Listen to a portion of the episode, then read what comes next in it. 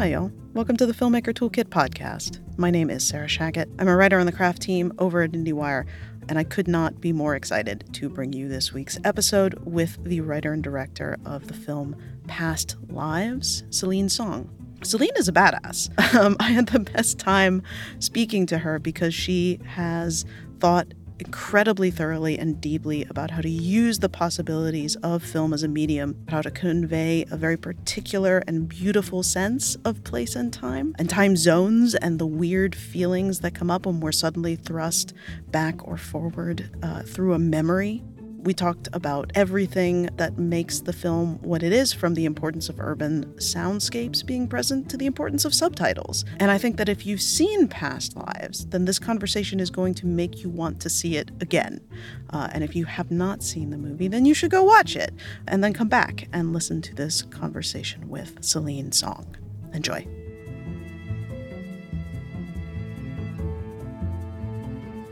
Would love to to start by asking you about like kind of a a small feature of of the movie. I'm curious if there were any constraints or anything you thought about with a film that is largely in Korean and so largely going to be subtitled for US audiences and whether there was any sort of like nuance in the writing or or thinking about the translation that was going to appear on screen that sort of affected or, or, or shifted how you thought about certain scenes? Well, I think uh, in just in writing it, I wrote it almost twice because uh, I wrote the script bilingually. So I wrote it in Korean and then English, and sometimes I wrote it in English first, and then I and then I wrote it in Korean. And something that we realized is at the time, I don't know how it is now, but the final draft didn't support foreign languages, so it only spoke the alphabet. So I actually couldn't uh, write it in final draft and I actually wrote it in a WriterDuet.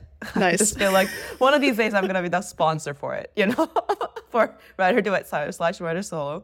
Um, and they actually supported the Korean language, so I could actually write it bilingually on that. Um, but I think what's so funny is like part of the running into final draft not supporting the Korean language is that you certainly wonder if anybody's going to want a script that is written in two languages because it's like a just structurally, that feels like you're saying the rejection is already there in some way. But whatever, I was just like, it's fine. First of all, I think the way that I wanted to write it in Korean and write it in English is that like I didn't necessarily want it to be completely aligned literally because I didn't want either side of the language to be limited by uh, how the language works. So I sort of really did take it as it's like, well, I want the meaning of what is being said uh, by one side, uh, one language, to be uh, matched or equaled, or I wanted to find the perfect right thing. So it's not always going to be uh, completely aligned in terms of, you know, what the Korean is and what the English is in terms of just like literal translation. And then I think that we really did run into the thing where I really believe the subtitles is a part of the picture it's not something that you can really just give to like a company to just be like, hey, like have fun and then figure out how to do subtitles, right? It was like I was like I really needed it to be a part of the part of the scenes because especially I, I wanted to choose when we are going to subtitle something and when we're going to really let the Korean language be a mystery or English be a mystery. So I think that really was the process of the whole thing of just being like, well, I want to have control over um, how language is spoken because this movie is actually about the difference in languages and it's about uh, language gap. So yeah, so it's like you know when uh, Arthur first says "Hey, nice to meet you" in Korean, and then when Haesung says "Hey, nice to meet you" in English, my thing is like when that moment happens, I'm like, well, that's where the that's where the movie lives. So in that way, you know, subtitles was uh, was you know as important as how we're going to color the thing, for example, or like how we're going to frame it. Yeah. Yeah, that makes a ton of sense. Um, and I'm always floored by because there are you know certain like you can only have a certain number of characters on a line um, and so the ability to be able to write so succinctly and convey the meaning and and also through framing and light and visuals convey sort of the meaning behind the words um, seems like a ginormous challenge. Well, I feel like we spent so much time uh, doing it in post. I feel like that was the most challenging thing because also you're every time you f- it feels like you're inventing a process, right? Like it was very like I was like, has people done this before? And they're like, I think maybe that TV show did it before, but it was like this one time. And I'd be like, okay, so what's the process that we're gonna have to make this happen? You know, but I think the goal is to achieve the thing that I'm just hoping we achieve, which is that uh, language feels as lived in in the picture as anything else does, you know? Absolutely.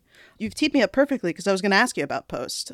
And coming from a theater background, I'm curious what of your experience served you the most in going into post and kind of what were sort of the joys of, of you know, there's the old cliche that you write the movie for the third time in editing. And I would love to hear that how that experience was for you. Oh, I mean, I just like I don't know. I I really loved editing, and I thought the post was the place where I felt the most uh, comfortable. You know, like I feel like I said this in another interview, but my line producer asked me, uh, "Fuck, marry, kill." Pre-production, production, post-production, and I said I would fuck production because it is, you know, it's like dynamic. Everything is like you know, like you have to go with the flow. There's like a lot of it's like it's a wonderful lover because you're just gonna show up every day. You know, it's about to end. There's a kind of a really and a fair quality to it. A fair quality to it of just being it's like maybe just for tonight kind of a feeling mm-hmm. to it because you're like because it usually is how it is. You're just always like you know you know I hope you know we're gonna shoot it like this because this is what the weather is tonight. You know, so so there's a part of it where it's like everything is a little bit temporary in a really like hot way. And then, of course, uh, when it comes to marry, I think I was saying I it, I would be post because it is something where I feel like I've done so much of as a writer. Because editing is something that you've done as a writer, um, and the idea that I could also edit after I've learned so much, and the learning isn't even something that is even in me, but sometimes it's in the footage, right? You just the footage itself is the thing that is sort of showing you what I ended up with, right? So you can sort of edit with such a concrete sense of um, how to do it. And then editing, I really loved. And then, of course, uh, what is it? The image stuff I loved as well, but image stuff was, um, it felt much easier than I think it was for sound. I feel like sound design, I discovered, I mean, this is my first movie, so I uh, was learning what I loved and what I needed more time for and what I hated, like, as I was going. And something that I noticed is that I really, really love sound design, but also it drives me absolutely crazy.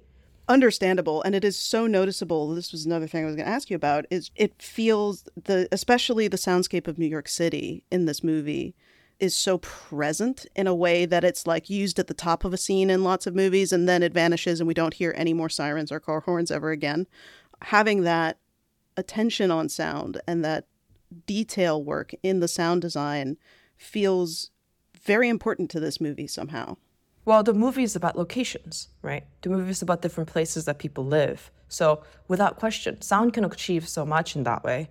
So, we really did have a, a second unit of Korean crew that went out to catch sound, right? We just had a sound crew that go out uh, during post to capture sound of the city that could be as vivid and as clear as the sound of the city in New York. So um, we wanted the cities to just like to, and it, we don't have to be able to. The audience doesn't have to be able to tell, uh, you know, explicitly. I think you know, like it sounds like you you were able to tell explicitly, but I feel like not everybody needs to be able to tell. But I think subconsciously or just kind of uh, in a way that where your brain is already processing it, whether you notice it or not. I think we're all going to feel it, feel the difference in locations, and like the way that the city will sort of come in and out, you know. So, for example, in the in the Skype section, you know, sound was so difficult for that because, but uh, it was also really important and very. I found it to be very impactful with very little.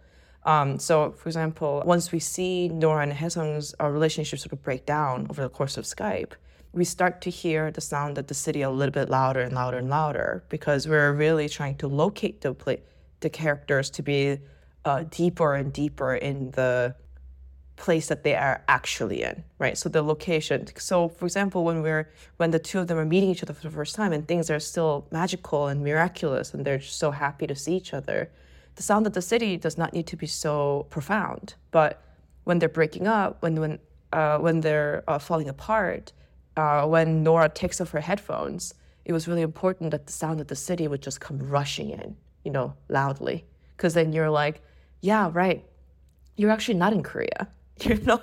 Right. There's this illusion of closeness, but it breaks down. It breaks down, yeah. And then and I think that sometimes the sound of the city could really do that for them. And yeah, like you know, in Madison Square Park when they see each other for the first time, you're just like, "Yep, you're in New York City," you know, a place where Haesung can't stay. Yeah, I was also so struck in the scene where they, you know, emotionally break up over Skype. The choice to sort of have both of them, but especially Nora, in almost darkness. It feels like there's a very emotional quality, not necessarily to like dynamic lighting on people's faces, but just to light and whether it's light or dark, whether the light is blue or electric in uh, Nora and Arthur's apartment. This is a film that feels like it's thought about light as a quality of place um, in a really deep way. And I would love to hear you talk about that. I mean, it's the part of it is the time zone of these two places. So I think that that um, those two uh, rooms are builds. We had it all set up so that um, we could change the time of day on each room the whole time we were shooting it, right? So, so it took a long time to set up, but then once we were set up, it was easy to sort of adjust the light as we go. Um, and the thing that about the breakup scene, this was something that you know in what uh, Shabier Kirchner, my DP, and I were talking about uh, in pre-prep prep, you know, pre-prep prep is what we would call it, and also uh, Grace Yun, our production designer. So the three of us were talking about the scene and our dream for it was always that um, Nora's conversation during this breakup was start in darkness and end in dawn. And we wanted at the same time Haesung's room to be to begin in like kind of a dusk light and then end in darkness. And that was sort of the idea for it. And we were like, we will never achieve this. And then of course our amazing gaffer uh, Andrew Hubbard showed up, and uh, we were able to achieve it. We had actually had it had the lighting timed so that we can sort of like uh, simulate a sunset and a sunrise in each room at the same time of them doing this uh, piece of uh, performance over Skype. And a part of it is like we kind of wanted it to be this thing where um, the magic of time zones is that it actually allows for kind of that kind of contradiction and an impossibility so anyway, so we were able to do that, and I think that what happens is like when we actually end the conversation, uh, we see actually Haesung in darkness on Skype. So even though we as audience have seen his uh, face, the face is making in the darkness on Haesung's side, what he realizes is that Nora hasn't seen it. Nora doesn't see that uh, there were tears or like she, he looked devastated because it's too dark on Haesung's side and all she can do is look through the darkness and see what that is. And in the meantime, uh, Nora's on Nora's side, the sun is rising right out the window. So I think really is something that uh, we wanted the passage of time to sort of also feel like that because that's how sometimes conversations go. Sometimes you and I are talking, and then you're suddenly like, "How many hours has it been?" Right? It's like it's unclear, but it's like suddenly the light's different, you know. So I think that's really was the the idea for the the breakup? Were sort of did you have them on separate stages or was it uh, sort of the same stage separated by like a divider just in terms of like how you laid them out on the set? It was actually two different sets on the same stage. Um, and then we actually uh, had the uh, two rooms connected by a physical uh, wire for the connection. And then we put a throttle on the connection. So we were controlling the how shitty the connection was. That's awesome. and when it was freezing, I could cue when the freezing of uh, Haesung's face was going to happen. And the actors didn't know when that was going to be, the timing for that. Oh, amazing. So they just had to react. Oh, yeah, they just had to react, yeah. Oh, that's awesome.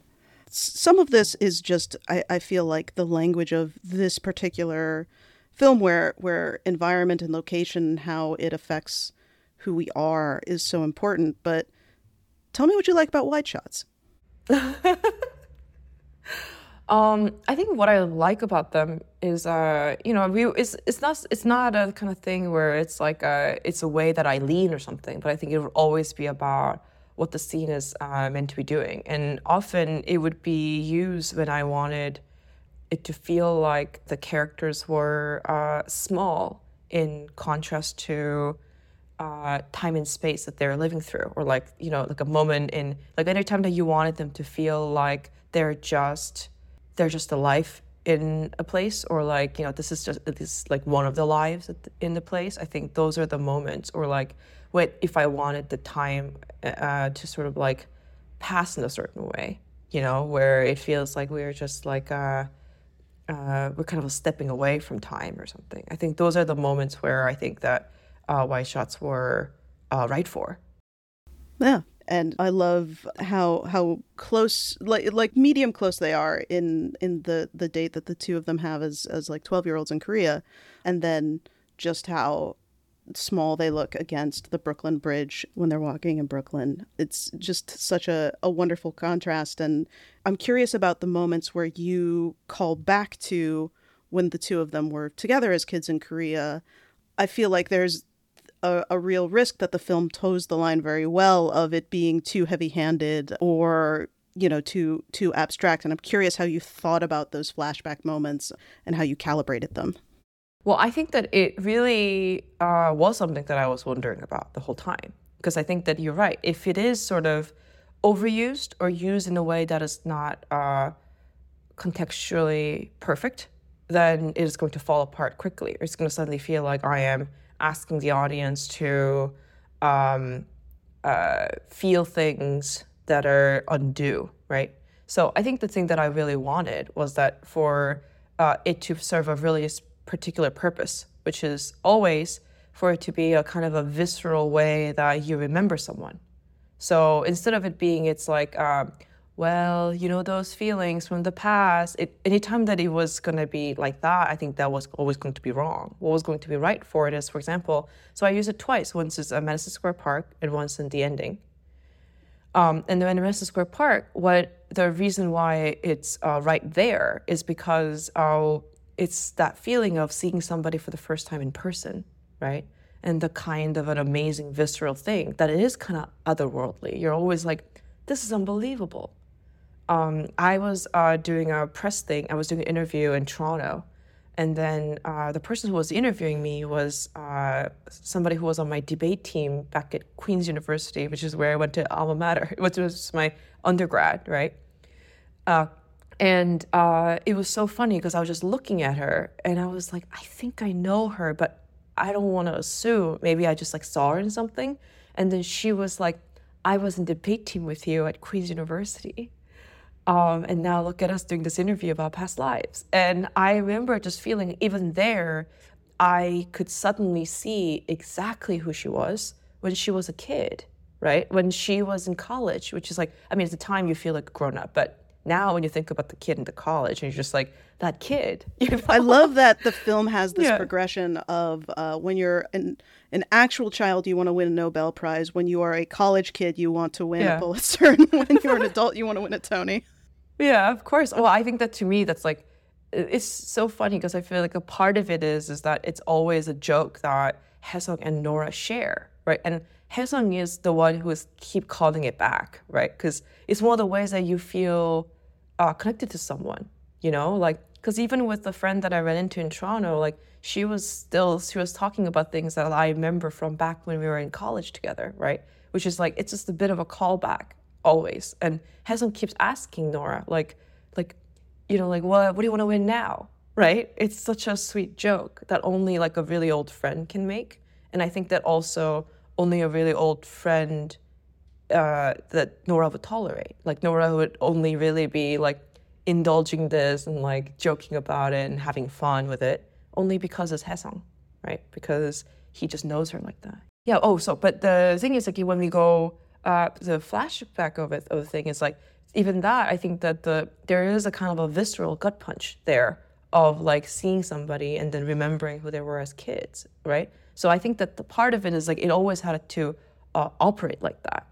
And the hey at the end too, the final scene and the way that we flash back there, um, that I knew that it needed to be a little bit different. And you know, I was talking to I think it was my production designer or my DP um, they it was their thought of like, well, because I, I wanted when we flash back at the ending to be a little bit more uh, something else. I wanted to feel something else, and um, we had a bunch of ideas. We had like wind. We had like something, some kind of a way that we were going to shoot a different lens or something like that. But then the idea that stuck was the idea of a different light.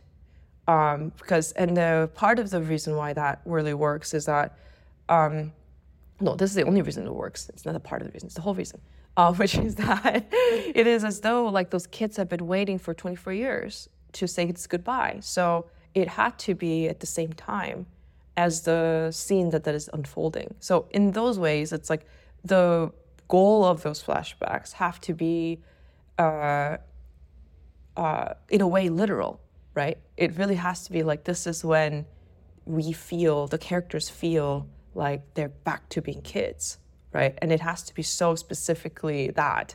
And also, of course, the other thing that I uh, wanted every, with anything, just because we talked about sound earlier, is the way that it is dealt with in sound. Um, because you want the sound to also support uh, uh, the going back to childhood. But I certainly didn't want music on it. Does that make sense? Like I was like, oh yeah, because if it's if there's music on it, then you're starting to beg for something. You beg for something in the audience. But actually, by like, and it's like a very subtle uh, change that only you will be able to just sense, right? Um, if you, you know, maybe you're sensing it unconsciously, or maybe you're able to listen to it.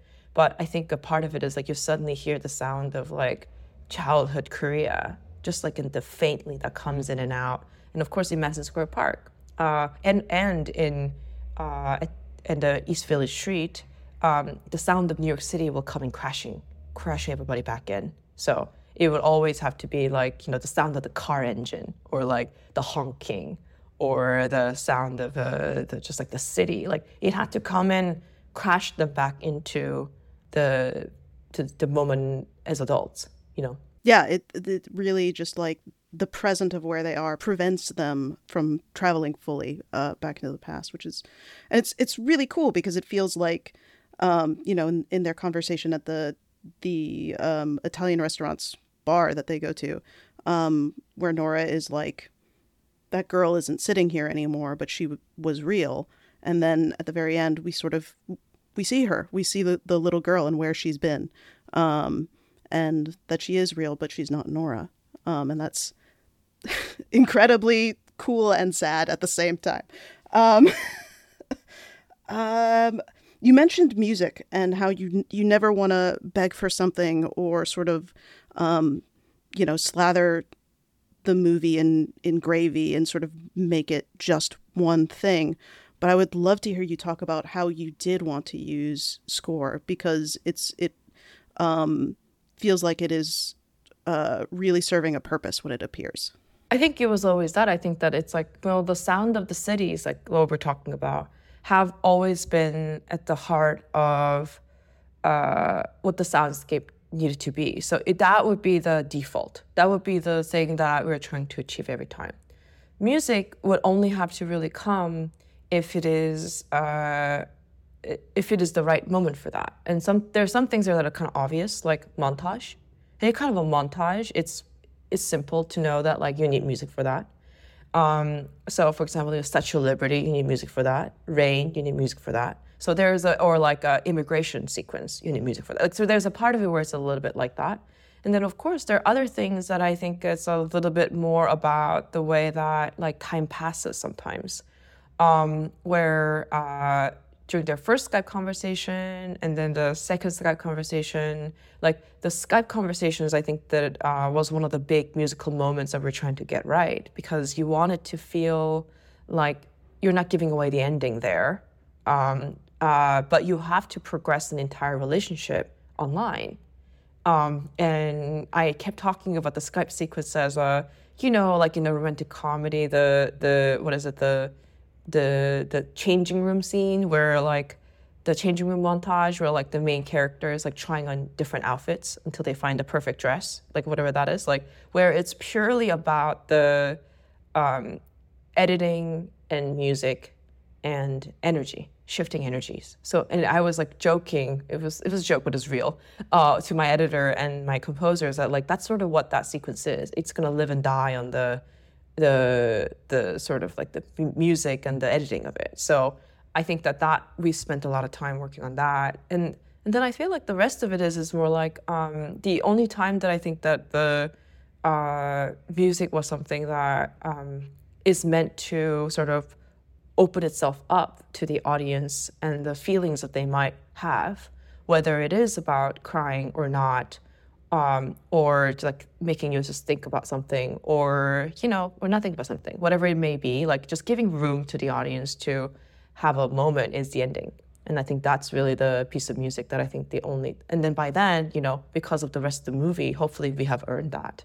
If we have earned the walk home. And there we can actually just sit there and listen to the song. Did you sort of give any instructions to to Christopher and Daniel uh, kind of about the kind of sound you wanted or let yourself be surprised and sort of let them cook about sort of what would they came up with for um i'm now i'm going to think about the skype as a clothing montage. That's awesome. Um, um and the ending. Yeah. Um i think that the feeling that i had uh sorry the th- conversations that i've had uh, with them has uh been it, i would just have some things that i do not want but then there'll be things that um but then the rest of it would really really be about like what each cue is meant to do so i would just talk to them about what the, each cue is supposed to uh, do for the movie. Um, and I was really honest. Sometimes I was just like, "Oh, it's just just just transition, just you know, little transition time, you know." Or like I'm like, "Oh, it's a montage. We need a montage." So and it's an immigration montage, so it may be something that is uh, a little bit like you know whatever immigration-y, as in like enterprising or some kind of a, a uh, what is it? uh, like openly forward moving or something like that. Yeah, something that has propulsion. Yeah, it's propulsion. That's perfect. So something like that. And I think you know, hopefully, I was more articulate than this when I was talking to them. I think it, I think I was, but I think I was like, but it's propulsion. Yes, correct. That's the one. But yes, uh, I think and I think it's that. But I feel like, for example, I said I was like, you know, like I am not a. I don't really feel strings for this movie, for example. So it'd be things like that. I'd be like, I don't really feel strings. I feel like there's a lot more drums than uh, you might expect from a romantic film.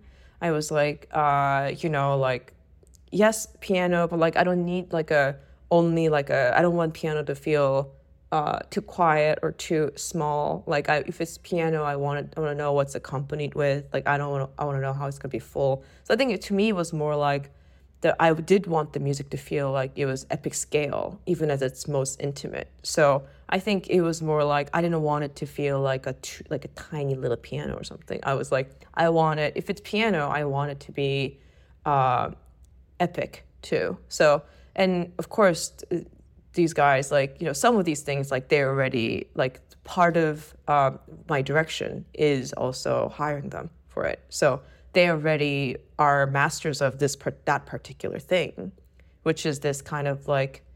Uh, like emotional uh, philosophical thing that is um, that can be a little bit uh, dry too like in terms of like it's not so like it's not emo you know like it's like it's kind it's kind of like it is able to be uh, uh, it's, it's it's able to feel like it's not like leaning in too hard but is going to be deep and philosophical and emotional so i think they already knew how to do that so all i had to do was like well this is what the this is what a project is, and um, and I'm not looking for a big string score. That's an incredible answer. Uh, my next bullet point says Arthur's book is called Boner, and it's maybe my favorite joke in the film, which isn't a question. um, but I would love to ask you about uh, Arthur and kind of the dramatic purpose he serves in the film, um, especially how you thought about this the scene at the bar between him and Haesung.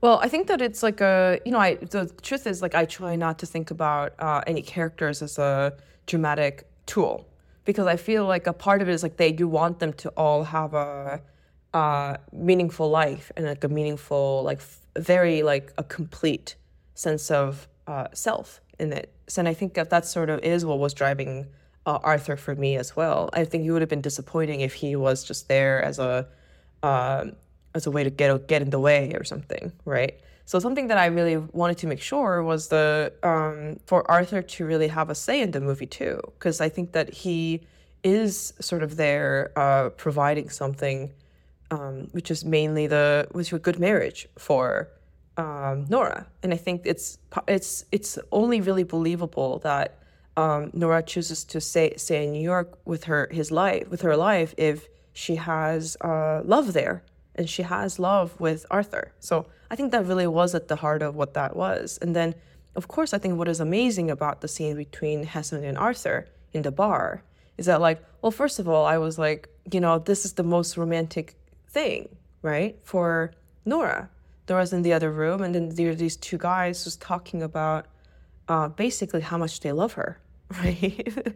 and they love her across time and across uh, lifetimes too. Because part of what they're able to do, what Haesung and Arthur are able to do, is like Haesung is able to say like, "Hey, like in this life, like you're the you're the person for her," and for Arthur, he's like, "Yeah, and in this life, this this is the person for me," and it's okay. Like we're not going to um, argue, and we're not. I'm not going to make you feel awful for this, right? So he says, you know, like he's like, you know, uh, it's really good that you came here, you know, it was the right thing to do.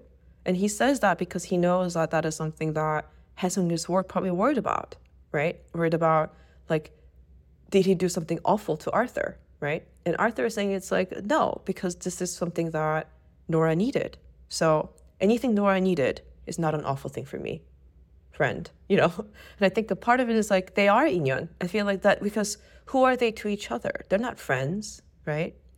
Uh, but it's like not even like they're not really like you can't really say that they're rivals. That's not how they're treating each other. So there's no they're you know kind of an acquaintance, but a little bit deeper than that because they both care for this woman together and they know this woman differently. And also that's the thing. I mean like they don't know each other.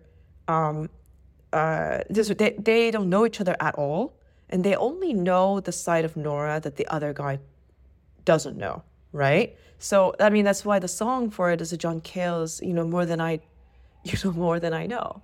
Right? There's something about it where it's like when that song came, um, I was just like, this is the perfect song for them. Because it's like that's what it is. The part of it is a mystery that they have for each other and they're actually making room for that mystery for each other and in each other. And I think there's like it's completely uh, magical what they're sharing in that moment because they're like for some reason, we ended up here, and now you and I are talking uh, in our half language together. And we're going to talk about Inyan because that's who we are.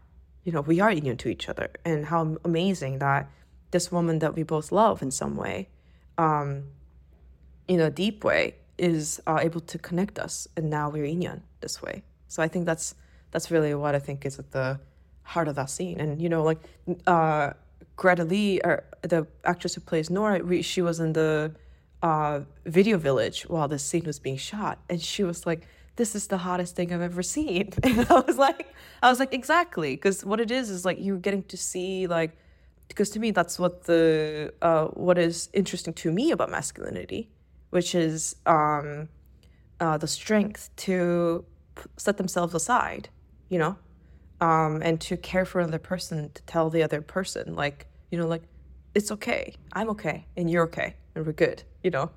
So, yeah, I think that's what that scene is. Yeah, it's the most romantic lighting in the film. It's phenomenal. uh, it is. It's very beautiful lighting. Thank you, Celine, for, for such thoughtful and interesting answers. The last question I have for you is I'm curious, you know, always with, with first time filmmakers, is there anything either technical or process wise or you know even creative that now that you have made this movie you would be excited to try on a future project? I think that uh man i think that like i want to try i want to try everything man.